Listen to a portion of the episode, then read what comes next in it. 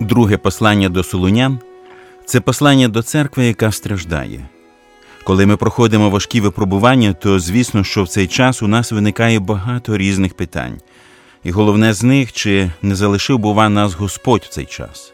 Це ж саме питання турбувало також і солонян. І апостол Павло зміг втішити і підбадьорити молоду церкву. І ці слова, втіхи, сьогодні, як ніколи, важливі також і для нас.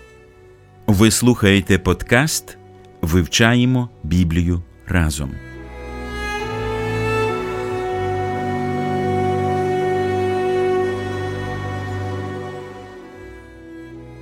Мир вам, дорогі брати і сестри, всі, хто приєднується до нашого спільного вивчення Слова Божого.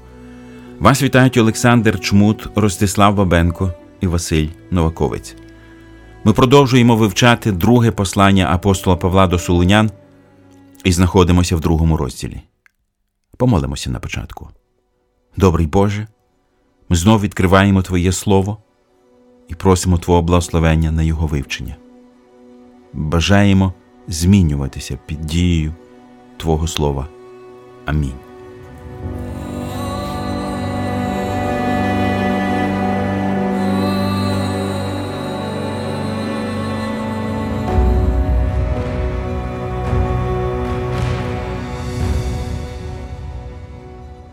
Я нагадаю, що переважна частина другого розділу присвячена описанню Антихриста, який має з'явитися в світ.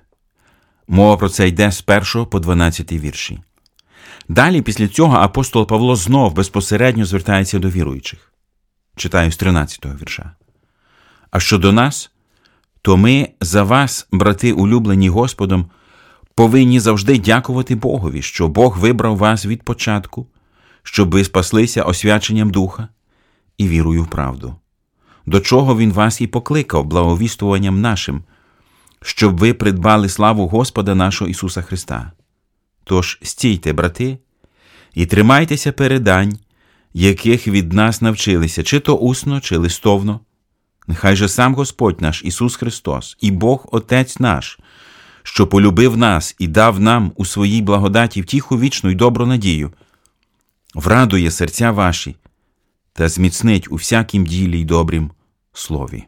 З 13-го вірша ми бачимо, що Павло дякує Богу за належний стан церкви в Салоніках. А з чим це пов'язано? Церква виправдала сподівання. Поясніть, будь ласка, в чому духовний секрет цієї громади? Ну, якщо він є, звичайно. Е, тут е, десь, так би мовити, відгомін, алюзія є на перше послання е, Солонян, я думаю, зокрема на перший розділ, де так так само іншими словами, але ідея та сама. Апостол впевнений, що Євангелія, солоняни прийняли істину, що вони тримаються його, незважаючи на перешкоди і гоніння, і він радіє за це, і він дякує. І тут він просто знову коротко підкреслює і говорить, що на відміну від цих людей, які відкинули Євангеліє, ви то прийняли Євангеліє.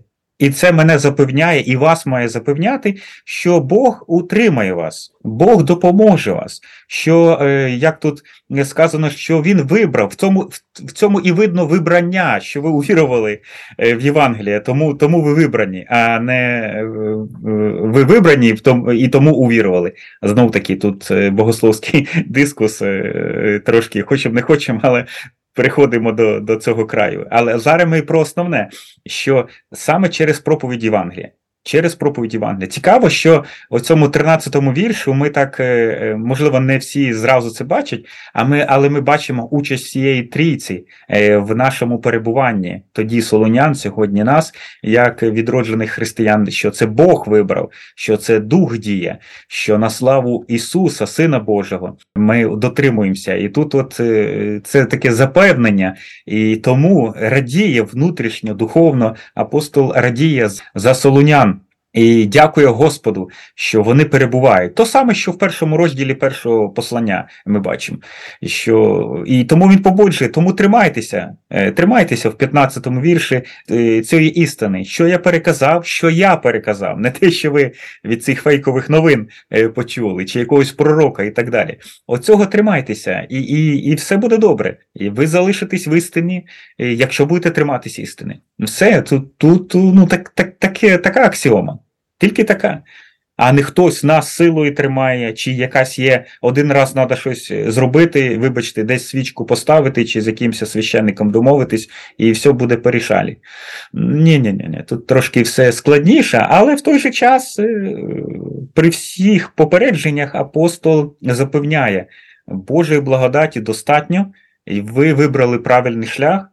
І коли ви його тримаєтесь, ви маєте абсолютну впевненість, що ви не серед тих, які послідують за беззаконником, і будете в числі беззаконників. Ні, ні, ви не ті.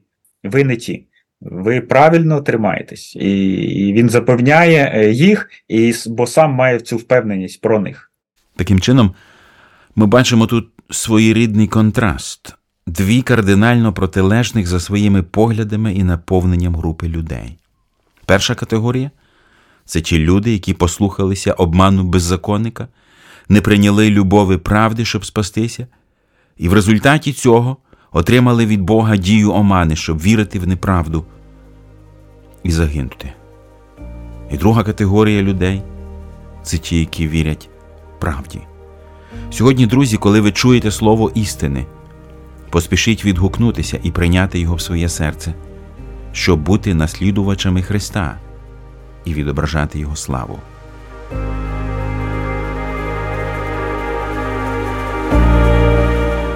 Біблія потрібна завжди і в розпачі, і в щасті.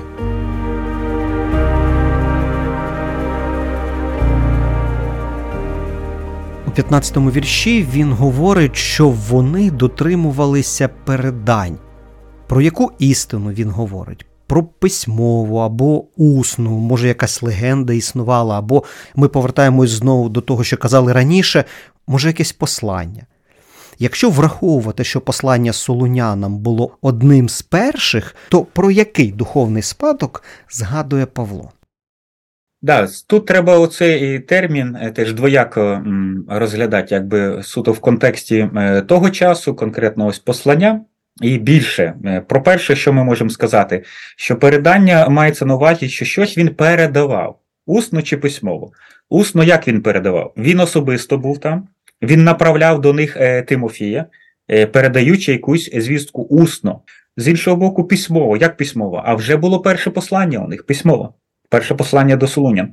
Все, тому він просто нагадує, що ось оцього, що ви чули від мене, чи від мене через Тимофія, чи те, що я вже написав вас, оцього і тримайтесь.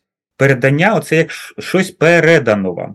Саме це не те, що ви там за моїм підписом отримали, начебто, про що ну, початок е, другого розділу говорить. А оцього, тобто маєте цю мудрість розрізняти і не вестися на фейкові якісь е, е, листи і і слова. Тут і і весь час це треба, ну, бодрість тримати в своєму серці.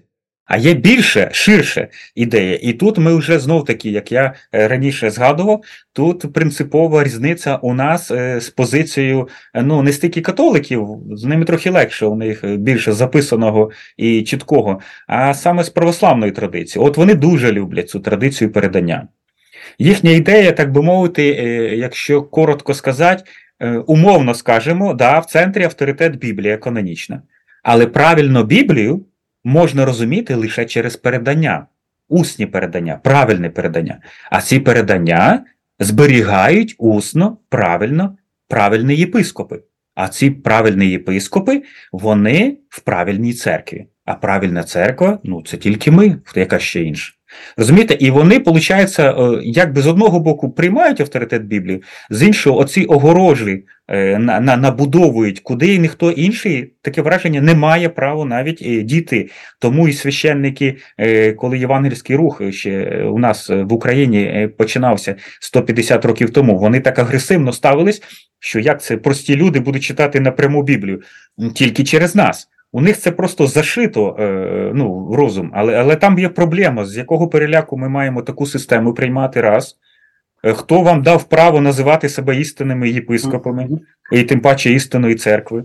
Потім, ну вибачте, так ви там між собою спочатку розберіться, ви 2000 років, ну як мінімум тисячу років останні не не можете розібратись. Та хто ж істинна церква, католик чи православний? Ми взагалі про це ну, не паримося і відкидаємо ідея передання на той час, що це ось говорило. Якщо ж вони скажуть, ось бачите, але все-таки Ну, було щось усне.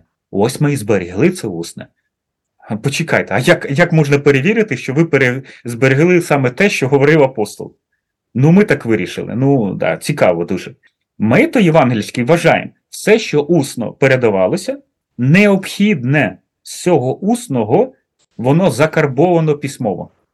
Все. І оце письмове війшло в канон Нового Завіту. Все. Немає ніяких додаткових, немає ніякої огорожі передання, немає ніякого над, надписання усного, яке начебто зберігається в якійсь церкві, якимись єпіскопами і так далі.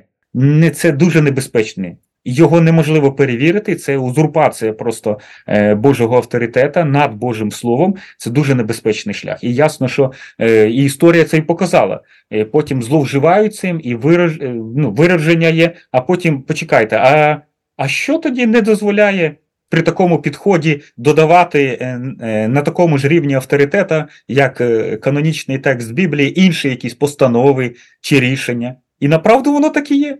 Бо спитайте, ну зараз трошки вже поближче до до писання, зазвичай священники, але в 90-х раніше що, що не, не кожен міг міг і, і там і Біблію знайти у себе, але зато порядок літургії чи якісь постанови церковні своєї церкви, не не вселенської. Тут теж треба завжди їх зупиняти, що ніхто їм не дав право представляти всю церкву. І коли вони заявляють, що ми і є Вселенська церква, це одна з єресей.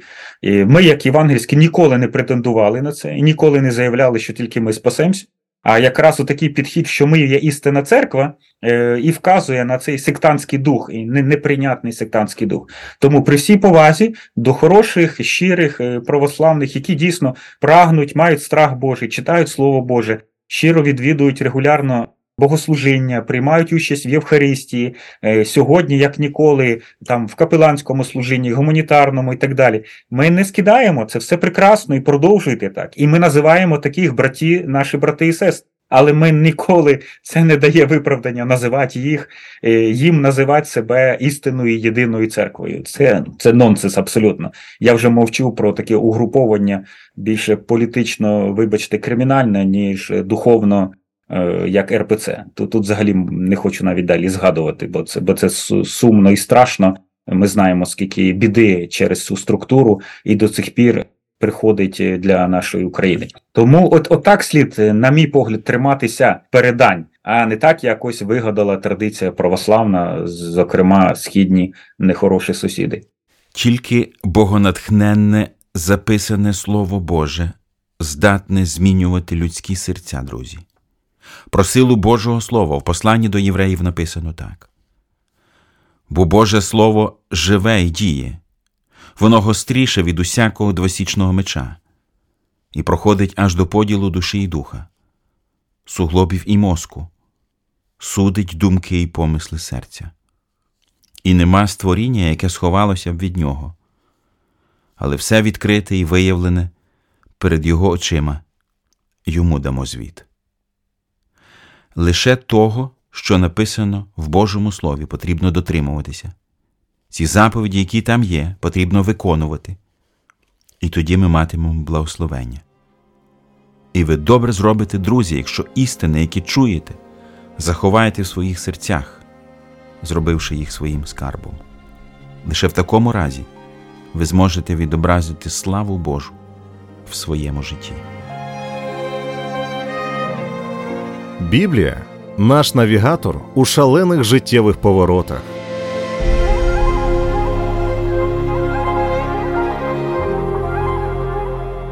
Традиційно ми завершуємо наше вивчення розділу молитвою. Павло знову переходить до молитви, і знову все це дуже схоже з тим, що апостол казав раніше.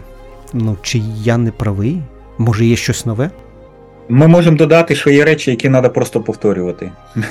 Так само, як заступницьку молитву, яку треба просто повторювати. Ми бачимо, що метод душеопіки настанови має бути обов'язково з молитвою. Обов'язково. Тобто, це не питання просто наявності чи відсутності інформації. Можна не все знати, от як ми розглядали. Ми не все знаємо, що знали солуняни. Але ми точно знаємо, що молитва заступницька дуже важлива. Коли я прошу, щоб молилися за мене, коли я молюсь за когось чи за помісну церкву і так далі. І і, це, і ця практика вона прекрасна, вона правильна, вона необхідна, особливо сьогодні. І коли розпорошені е, християни, наші церкви українські через війну, ми, ми маємо триматися цієї практики.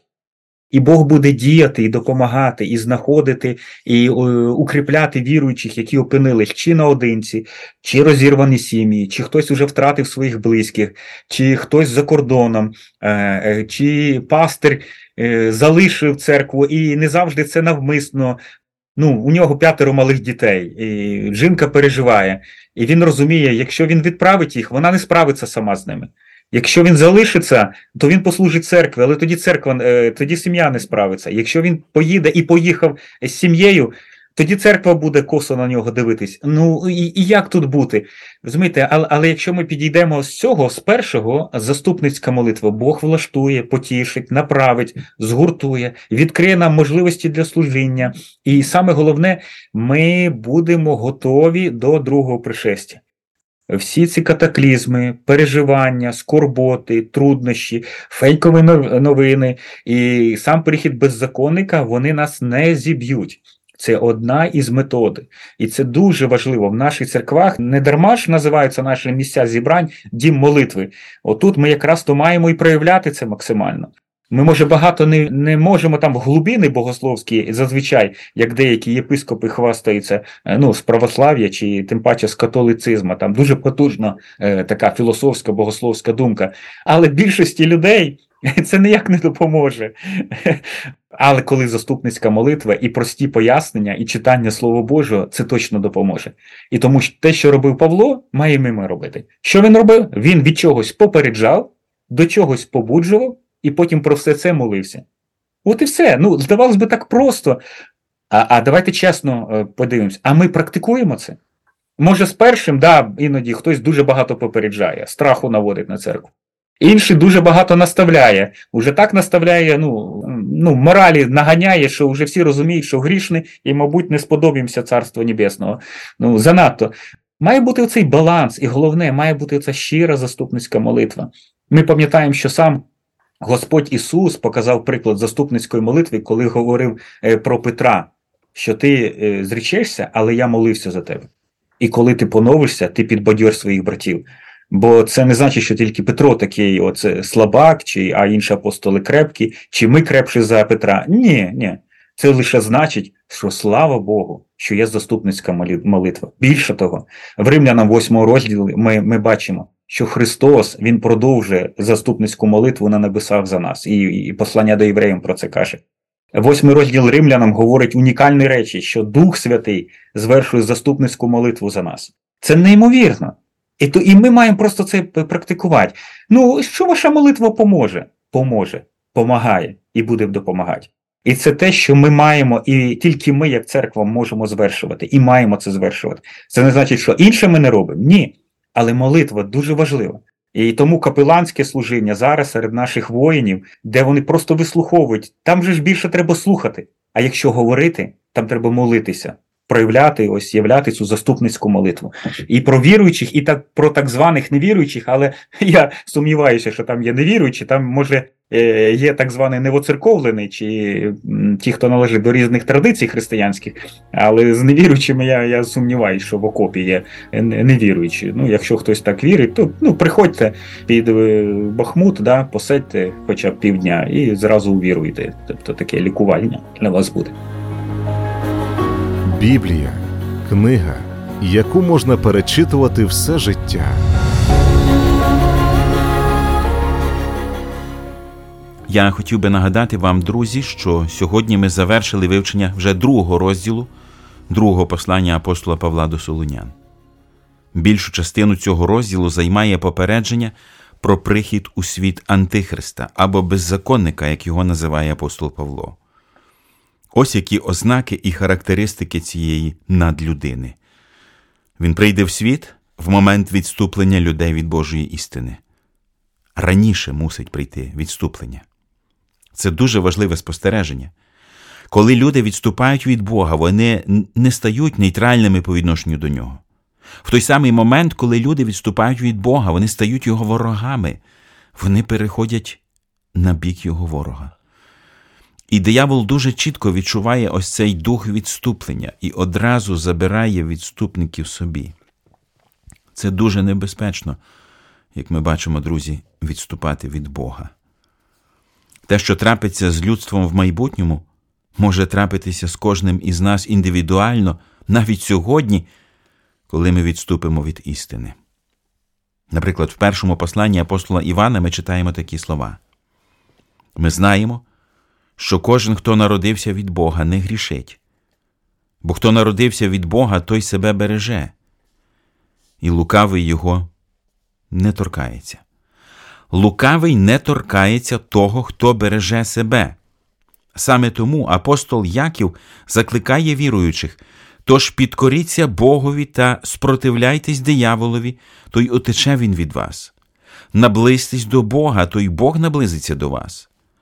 Очисьте руки грішні та серця святіть двоєдушні. Наблизьтесь до Бога. У такому разі диявол втікатиме. Якщо ми відступаємо від Бога, диявол захопить нас в свою владу. Він бажає бути на місці Бога, і це друга ознака Антихриста, що противиться та несеться над усе, зване Богом чи святощами, так що в Божому храмі він сяде як Бог і за Бога себе видаватиме. Ось чого він насправді бажає. Апостол Павло говорить про віруючих, що наші тіла насправді є храмом Божим. Саме так і написано в посланні до коринтян.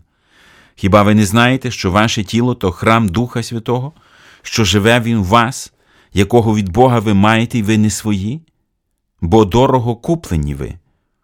Отож прославляйте Бога в тілі своєму та в дусі своєму, що Божі вони. Це ж саме апостол Павло говорить і в третьому розділі цього послання. Чи не знаєте ви, що ви Божий храм і Дух Божий у вас пробуває?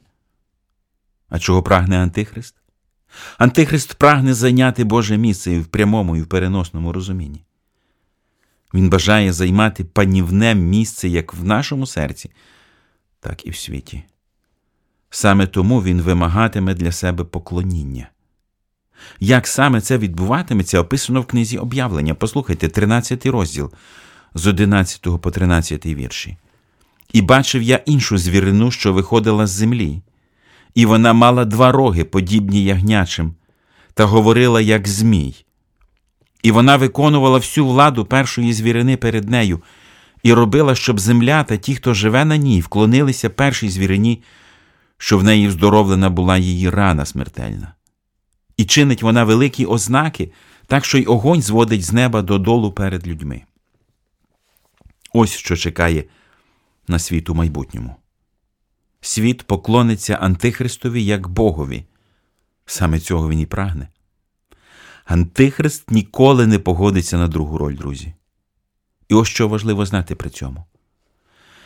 Якщо в нашому серці знаходиться хоча б невеличка територія, яка належить сатані, можливо, трішки гіркоти, гордості або розпусти, то я застерігаю вас. Не будьте легковажними. Диявол ніколи не задовільниться цією територією. Він буде прагнути захопити все.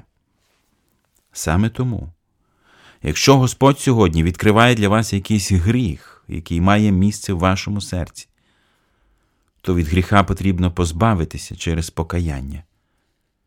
Інакше згодом ваше серце стане храмом для сатани. Збережи нас, Боже, від подібного.